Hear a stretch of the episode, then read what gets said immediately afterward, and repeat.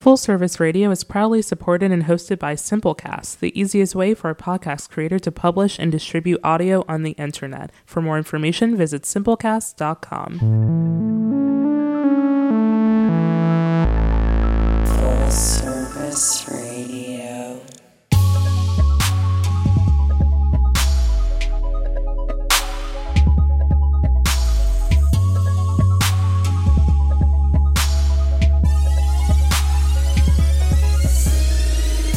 Welcome to Black and Lit, powered by Full Service Radio. We're your hosts, Jasmine, and Priscilla. and we're broadcasting live from the Line Hotel in Washington, D.C.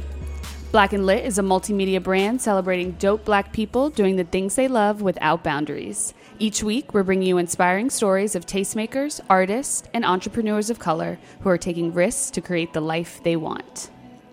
So, we're back with our first episode of Black History Month.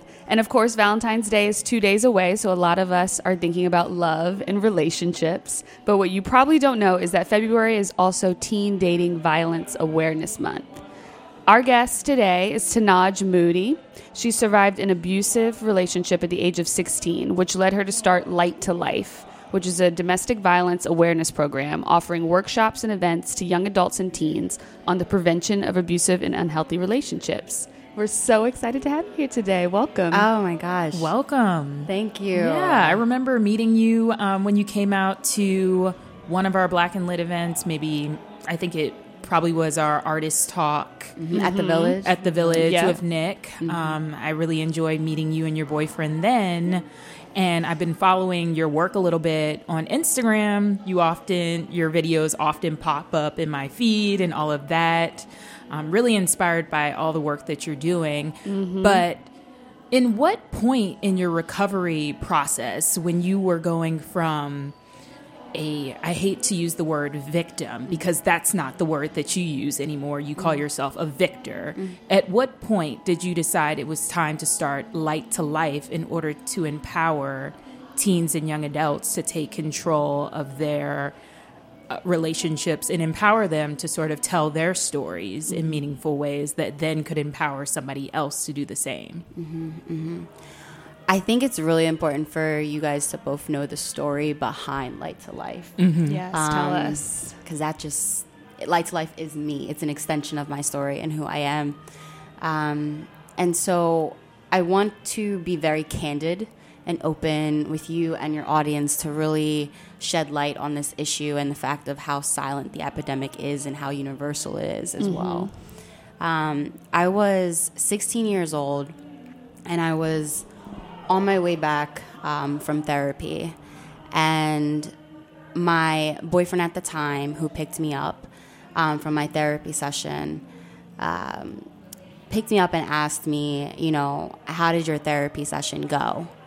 And I had mm-hmm. said to him, it went really well. Like, I feel so much better about myself. Mm-hmm. Um, and I, I just, I feel like I'm in, in good energy.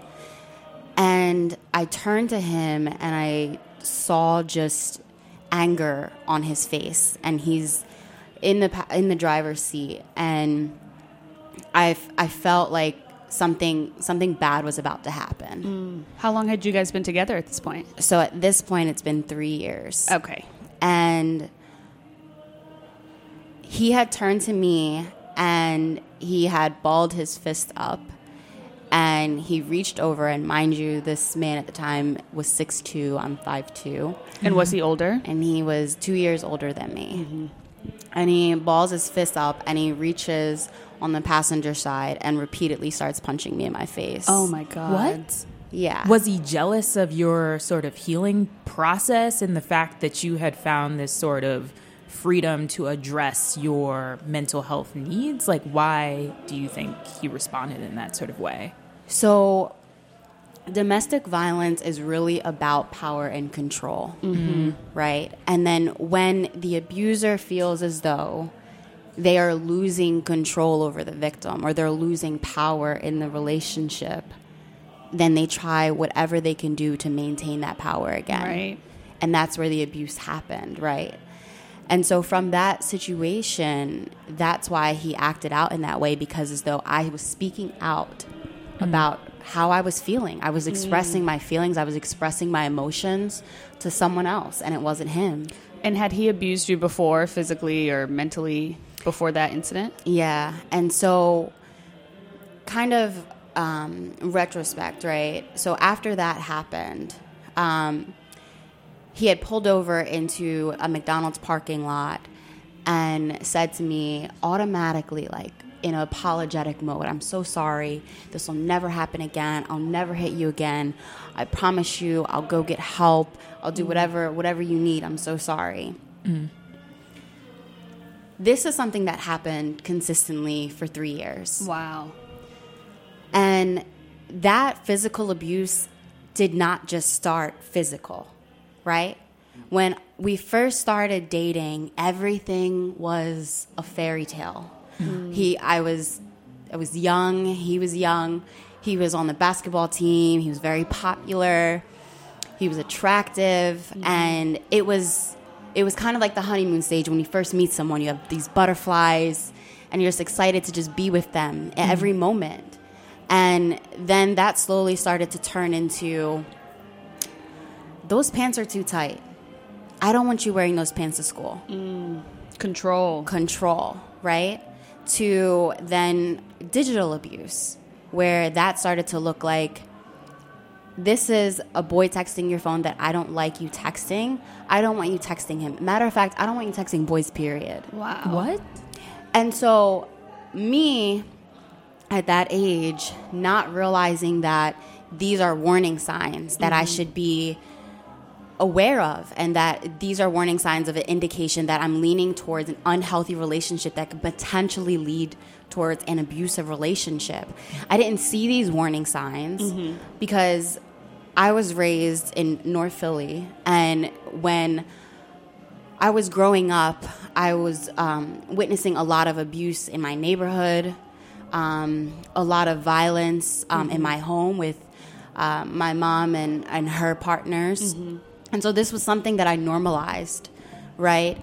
Um, they did a study, um, ACEs study, which is Adverse Childhood Experiences um, study, and a lot of the children that they did this study on had experienced or not directly experienced, but either witnessed it, some type of violence in their home mm-hmm. or in their neighborhood.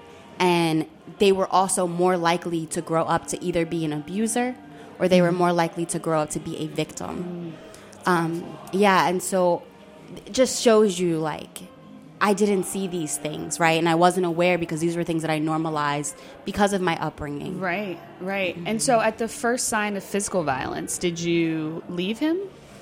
No. And so another thing that's important to note is a lot of victims, um, when they're in these relationships, I always get this question, and people say like, "Why don't you just leave?" And it's so much more complicated than people think, and it's a lot harder than people think um, because it's a lot easier said than done. There's a lot of reasons why people stay, um, and I guess the highlight specifically for Black women, right? And why black women stay in relationships. There's a lot of child custody issues. There's financial aid mm-hmm. issues. Right. There's fear of retaliation. There's deep rooted injustices of the police system and our criminal justice system for why people don't have trust to, to Right. seek out help. A right? lot of times black women go to the police and complain and they aren't believed. Yeah. Exactly. Exactly. Yeah. And and another big part is love, right? A lot of people white people think about is that people don't think about is people stay because they still love this person. Right. Um, and at that time in, in my relationship, I had was still in love, um, and because I was trapped in this cycle. So there's a cycle of violence that happens that people aren't aware of as well, which is another contributing factor for why people stay. The cycle of violence includes the honeymoon stage, which is the stage where everything is unicorns and butterflies and rainbows. Right. It's just What beautiful. everybody dreams of. Right. It's like the it's like your fairy tale. It's like the like the notebook type of relationship. You know what I mean? And then from there you have um, where they call like a calm phase where there is no type of kind of abuse happening or um, meaning like no psychological abuse, no verbal abuse. There's just it's just a calm. Nothing's happening. Everything's Stable, regular. Right. It's stable. Exactly.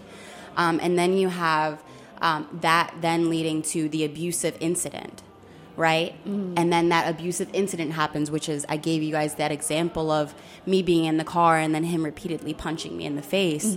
Then that leads to the apologetic phase, right? That I'm so sorry, I'll never do it again. And because of this, women and men are can be trapped in this cycle Right. and not even realize that they're in a cycle. Right. Yeah. So at 16, did you think that you could sort of change his mind or alter his behavior in any sort of way? What sort of prompted you to eventually say, enough is enough? Yeah. I need to get out of this. Yeah. And how did you go about getting out of this? Yeah. What was that moment? Yeah, so it wasn't by choice. Um, it wasn't by choice at all. It was this has to happen or I'll, I'm gonna die. Was that just like an instinctual feeling, or did somebody tell you that? Did you confide in anybody? This was a decision um, that was made by. Um, so let's go into the last fight that it broke out into was him witnessing or seeing a boy texting my phone and then that leading into us physically fighting each other me trying to defend myself to get him off of me Wow. right? Um, and then in the midst of this fight, we lived in the same complexes. So he lived in the apartment building in front of me. And in the midst of that, I had ran out um, to leave and to like get away from him. And then from that, that led to me with so much anger of running out and just so much just built inside of me of not dealing with how I was feeling, not mm-hmm. dealing with my emotions, and my reaction to that was, I want to hurt him in some way, mm-hmm. right? Hmm. And I know I can't physically hurt him, but I want to do something. I feel like I want, I want to do something To take your power to back. take my power back, Right. right? Because I felt like I had nothing anymore. Mm-hmm. And my my response was to key his car. And then when he saw me do that, when I ran outside, he had tackled me. What? And then from that, we were on the floor fighting each other. Mm. Our parents heard all the commotion outside. Both of our parents came out, and so this was out in the open. So there was no longer me being silent about this. This was no more because you hid the abuse from your family. I hid it from my mom for as long as I could. Mm. As long as I could. With makeup, excuses, not mm-hmm. coming home some nights. As long as I could. Did you fear your family's safety? Like, what made you sort of hide this from your mom for such a long time? I felt as though I felt really embarrassed. Um, and I also felt as though like no one's gonna understand what I'm going through. And like Wow. people's response is going to say like you should just leave him. And I know at the time I wasn't ready to leave, but I really just wanted support and I really just wanted someone to listen to me. I just wanted someone to hear me, to notice me. Um, and I and I was afraid that I wasn't going to get that response. I was afraid the response that I was going to get was going to be very negative. Right. Um, and so back to the fight was after we were fighting, the ambulance came, the police came, and I ended up getting arrested. Um, and he ended up actually pressing charges against me. They didn't arrest him. No. What? So, because what happened is he had said that he wanted to press charges against me for damaging his car. So I was arrested for vandalism. Got it. And at the time, although we were both fighting, I didn't say that he had he was abusing me. I didn't speak out and say that he hit me first or I, I didn't speak out at all. Basically the cops came and they, what they saw was us just fighting each other. Mm-hmm. And then they asked basically if like you want him to be like detained and I and I responded and said no. Like I, I didn't I was scared. Did you still feel like you were protecting him in I that did. moment? I a weird did. In a weird way, yeah, I did. I felt like I didn't want to get him in trouble. And why do you think mm-hmm. that victims of domestic violence feel this need to protect their abuser? Because that's not uncommon. Yeah, I think part partly part of the reason is back to what I was saying is this this fear, right? Because if if you do speak out about this abuser, there's it's very it can be very dangerous for some women where the abuser can then retaliate and then that can lead to causing a woman's death. And I think one thing's important to note here is that domestic violence, specifically um, for black women, ages 15 to 35, um, is the leading cause of death for black women. Wow. Wow. And dating violence for black women between the ages of 20 and 24, or it might be 25, um, have experienced dating violence, right? And so this isn't something that like doesn't happen to people all the time. Right. And I want I want to like note that as like this is something that happens all the time And people just aren't talking about and it. people They aren't, talking sharing it. about it. And so the reason being as to like why women may not speak out because this happens to a lot of women, Mm-hmm. right? But the one is the fear of the retaliation. Mm-hmm. Um, other women may be trying to protect their children, right? Right. Um, another factor is that I was mentioning was the love aspect of it. Um, and so for me, with my situation, it was more so of the love. Um, I, I didn't want to hurt him. I didn't want to get him in trouble because I still loved him. Right. Um, and I was blinded the fact that this wasn't love. This, there's no respect. There's no boundaries. He's physically abusing me. He doesn't care about me. Right. And, you're so young at that point, and So when you've young. seen that in other quote unquote loving relationships in your family, it's hard to know like Mm-hmm. what is love and what isn't. right like what and and i think that's one of the things that's so important um to what we were talking about was what- what priscilla, priscilla was talking about before about like how light to life came about right Yeah, tell us about that. How you got from on the ground fighting in a parking lot Right. to speaking your truth and starting light to light. Yeah, and Like, empowering it's been a other young adults and Yeah. teenagers to then do the same. That's- it's it's definitely been a journey um and for me and for how that journey started was the healing process um it definitely didn't just jump from like me being arrested and then realizing like I need to leave this person to like starting light to life. Right. A lot of that in between was healing. And I think um, what's important for people to know and how do you leave these abusive relationships is one like you have to cut the person off. You have to cut them off completely, whether it's through social media or if it's blocking them or not texting them, whatever it is, they have to be completely cut cut off. And the thing that's really difficult is about this is because in between that phase of trying to transition to leave those relationships, it can mm-hmm. be super depressing and saddening because that person's going through a loss. Right. Just like any breakup, gr- it's grieving. Loneliness Yeah. is Right. it's tough. It's tough and and you're going through that by yourself. yeah. And so this is not it's not an easy thing for people to do, especially when you're transitioning. And I think another important thing is having support networks in place, mm-hmm. right? Like part of when you're in those relationships, one of the warning signs is the isolation from your friends and family, Right. right? And so when you don't have your friends and family and you're transitioning out of those relationships, you don't have a support network.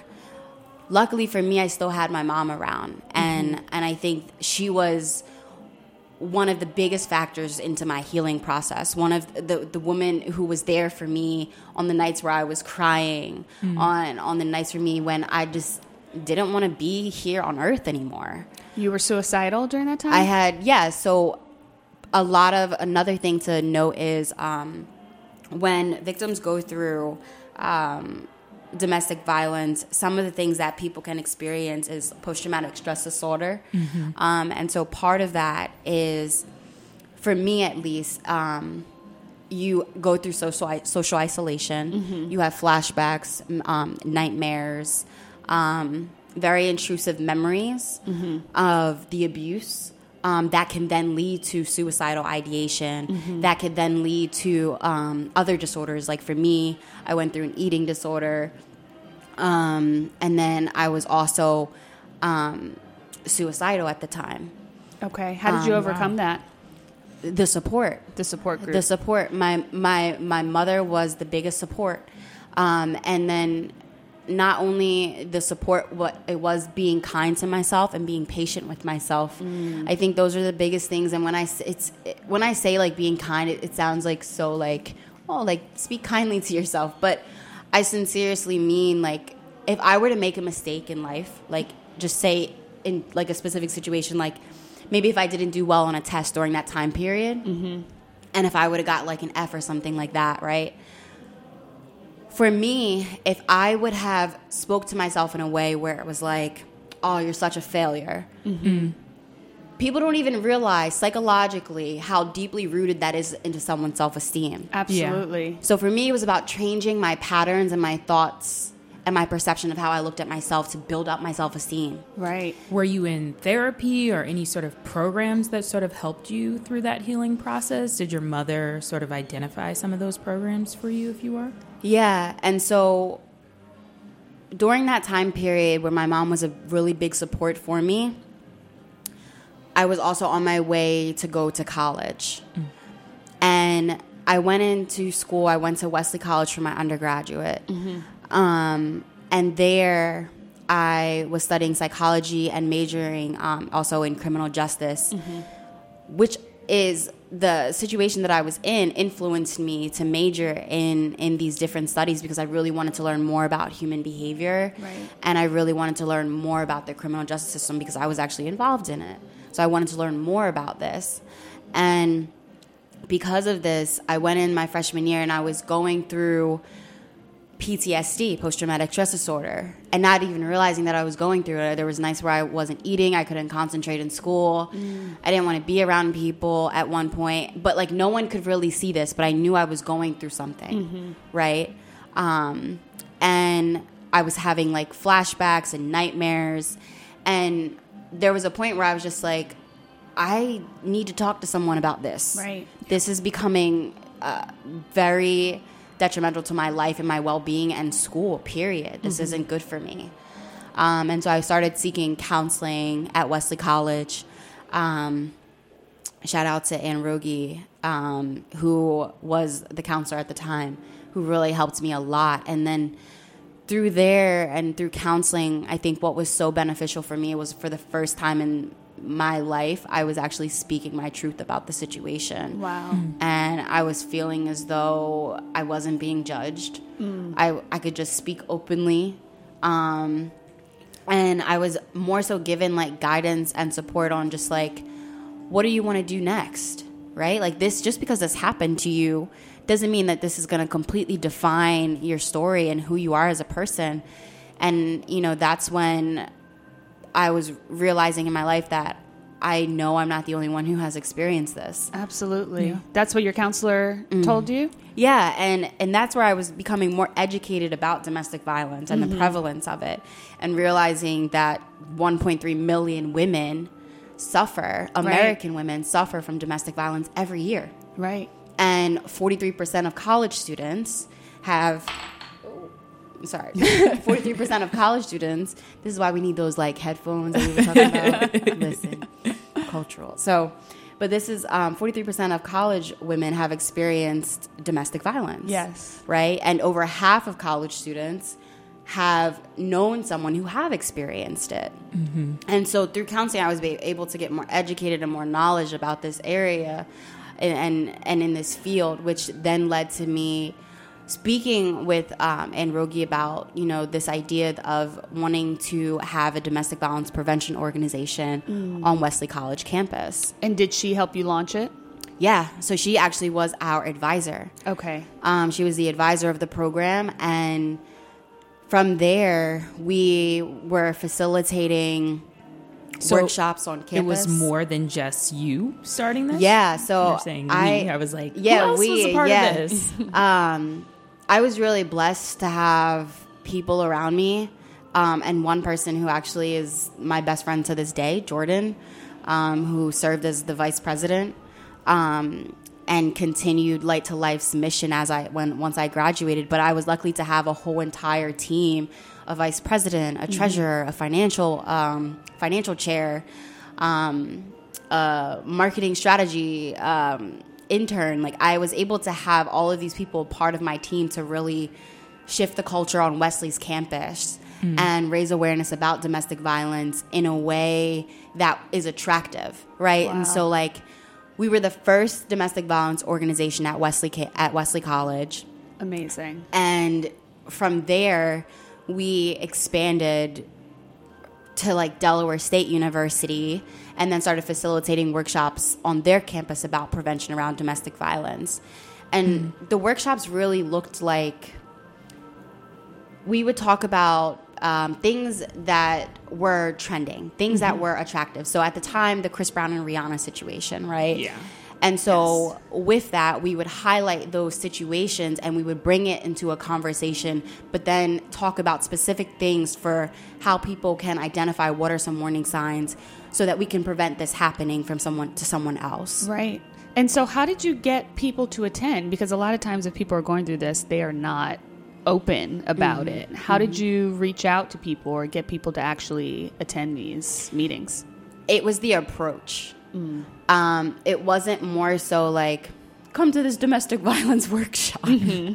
because we were going to be like definitely No, thank you. Yeah, they're like, like I'm not going through that. Right. Like I'm not to going through exactly, Yeah. or mm-hmm. like this is too heavy. Like Yeah. I, I'm not ready to talk about this. Right. Yeah. Um, and so, like I was saying, is like it was the approach of those conversations where if we were to bring things in that were trending, and we were to, and then we were able to catch an audience by. Mm-hmm. It's kind of like headlines mm-hmm. in in articles, Right. right? People only read the headlines, and then as soon as you read the headlines, you start reading into the article. Maybe Right. Yeah. You got to hook people. you got to hook mm-hmm. people. And so our way of hooking people was finding things that were trending for college students, finding things and topics that college students would be more interested in. And so, like the example was. Um, either it was one of the workshops we did was uh, Chris Brown and Rihanna. So how do you identify the warning signs? And that was a big topic during that time period. Maybe it was like 2013, 2012. Right, because that incident brought domestic violence to, To light, light, for yeah. our generation. Yeah. It Like, really if did. this can happen to Rihanna, this can happen to anybody. Anyone, right? And then there was the Me Too movement more mm-hmm, recently, and surviving mm-hmm. R. Kelly even more recently, Yes. where mm-hmm. we're just like, what? And we're just seeing masses of, of women, black women, Speaking telling out. these stories.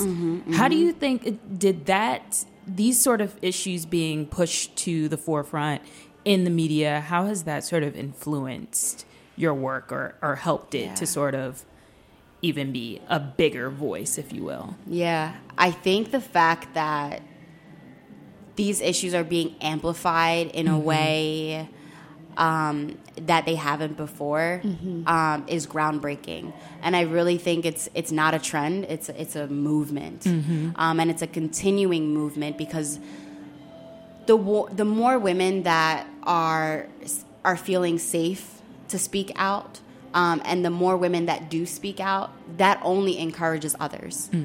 Um, and so, with the Me Too movement, um, and then you know, surviving R. Kelly, the Chris Brown and Rihanna, uh, Ray Rice. I mean, the NFL, right? Yeah, that Um, big. all of these situations coming to light uh, with domestic violence, I think the one thing that has been so influential for me is realizing that the population that I want to work with, the population that is not provided with enough assistance and guidance as they should be, are women who are incarcerated.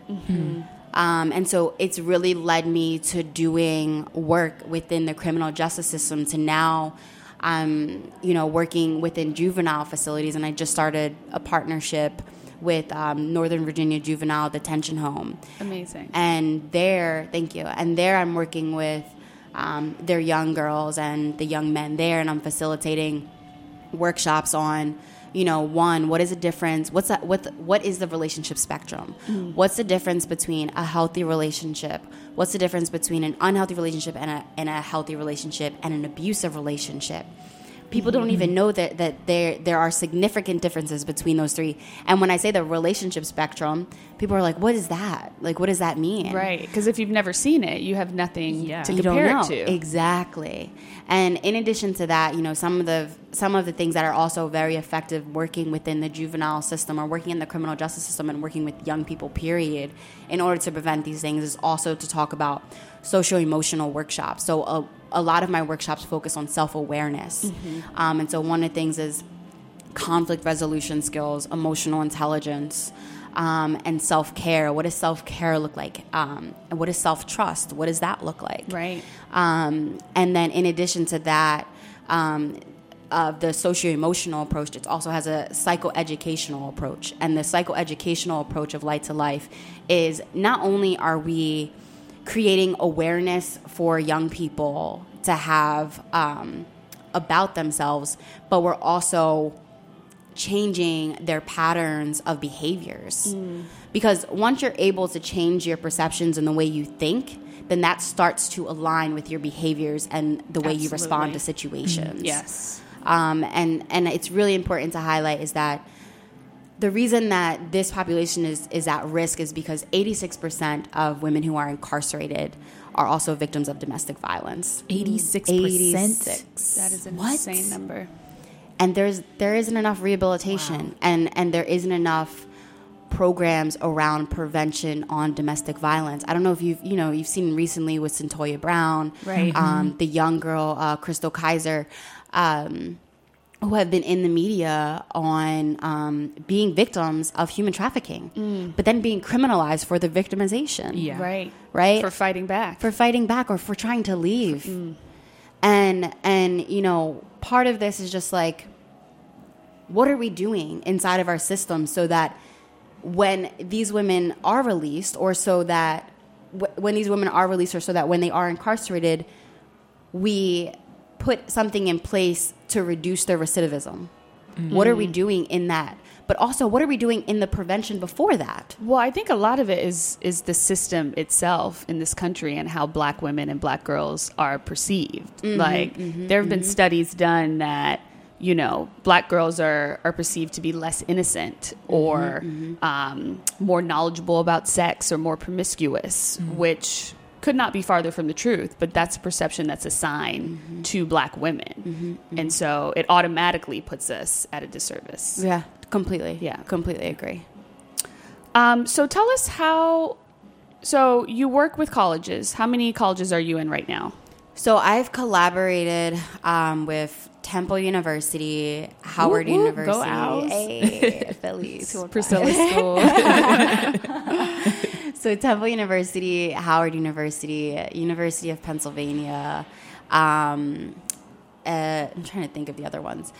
Um, also, high schools as well. So not just college students, but also um, high schools. So Parkway High School in Philadelphia. I'm not too sure if you guys are familiar.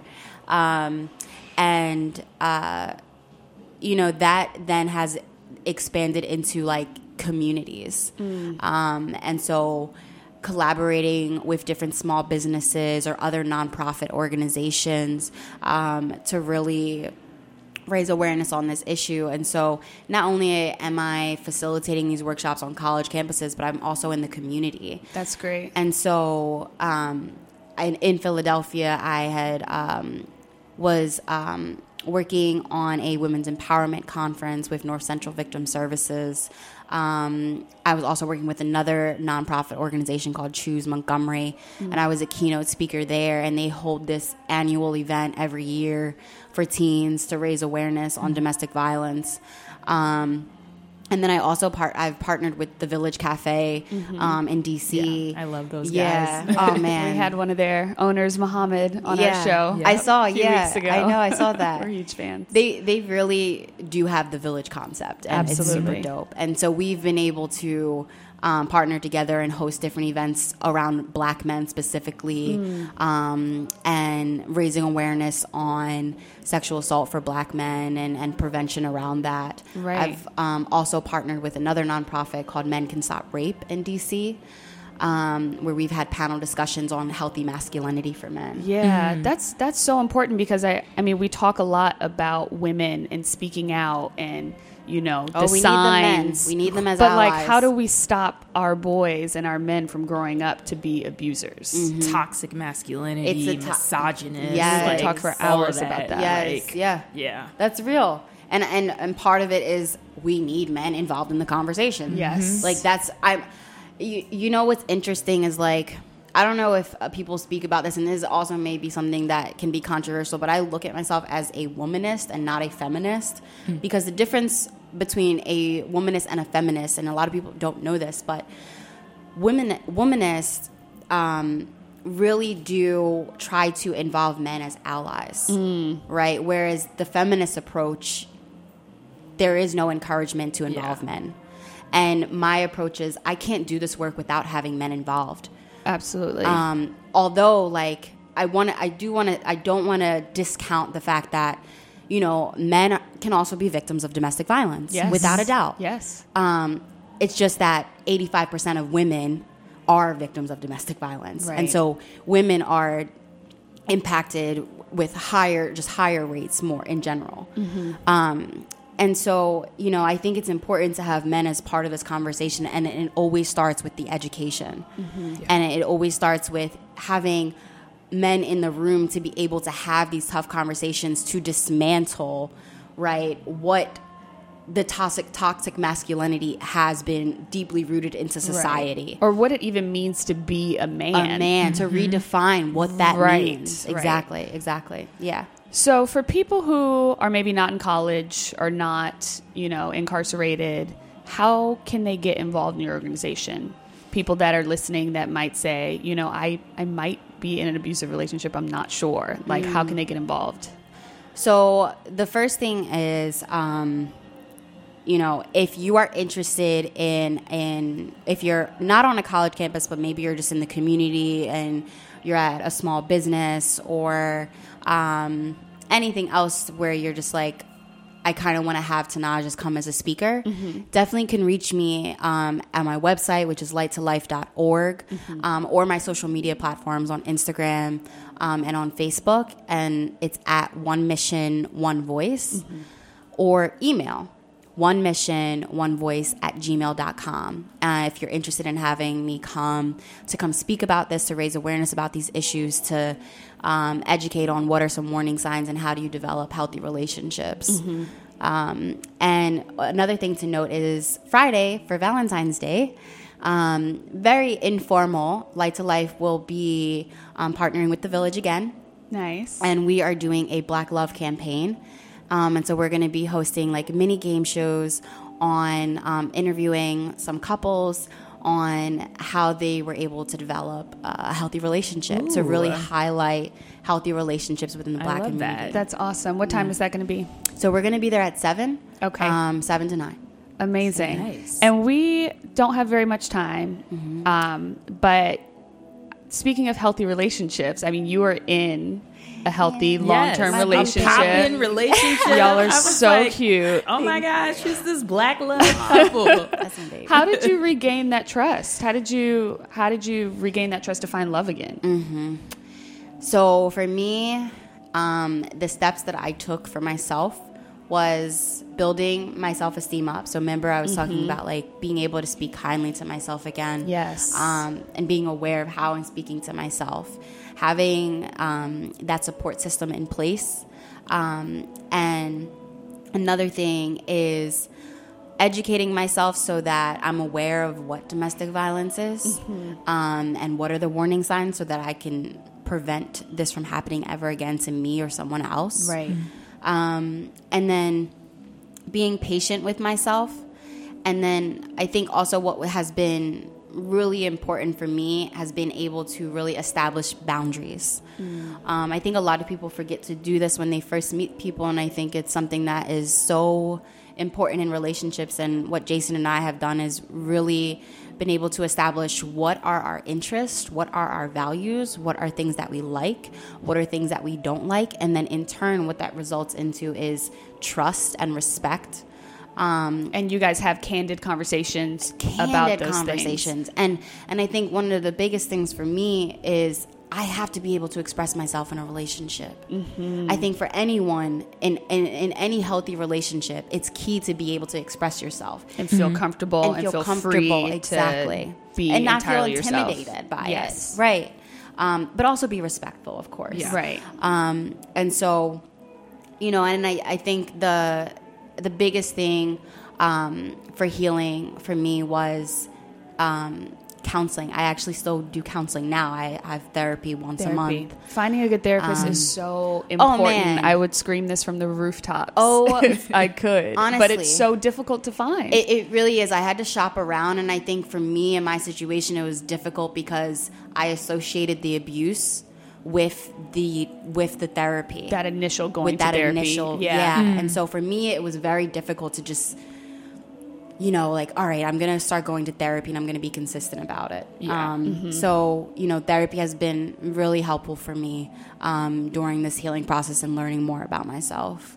Absolutely. Wow. So we are out of time, unfortunately. Um, I feel like we could talk about this Mm-hmm. I for like another two hours. We'll definitely have to have you come back. Yeah. Before Thank we you. go, There's one last question. Yeah. We like to ask if you were um, just like getting ready for a light to life workshop, what sort of music would be playing? What's the theme song to your life?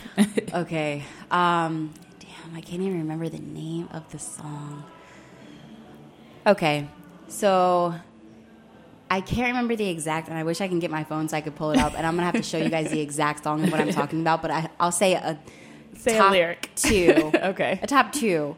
Um, one of the things that get that I would be listening to to kind of get me ready is Whitney Houston. Mm.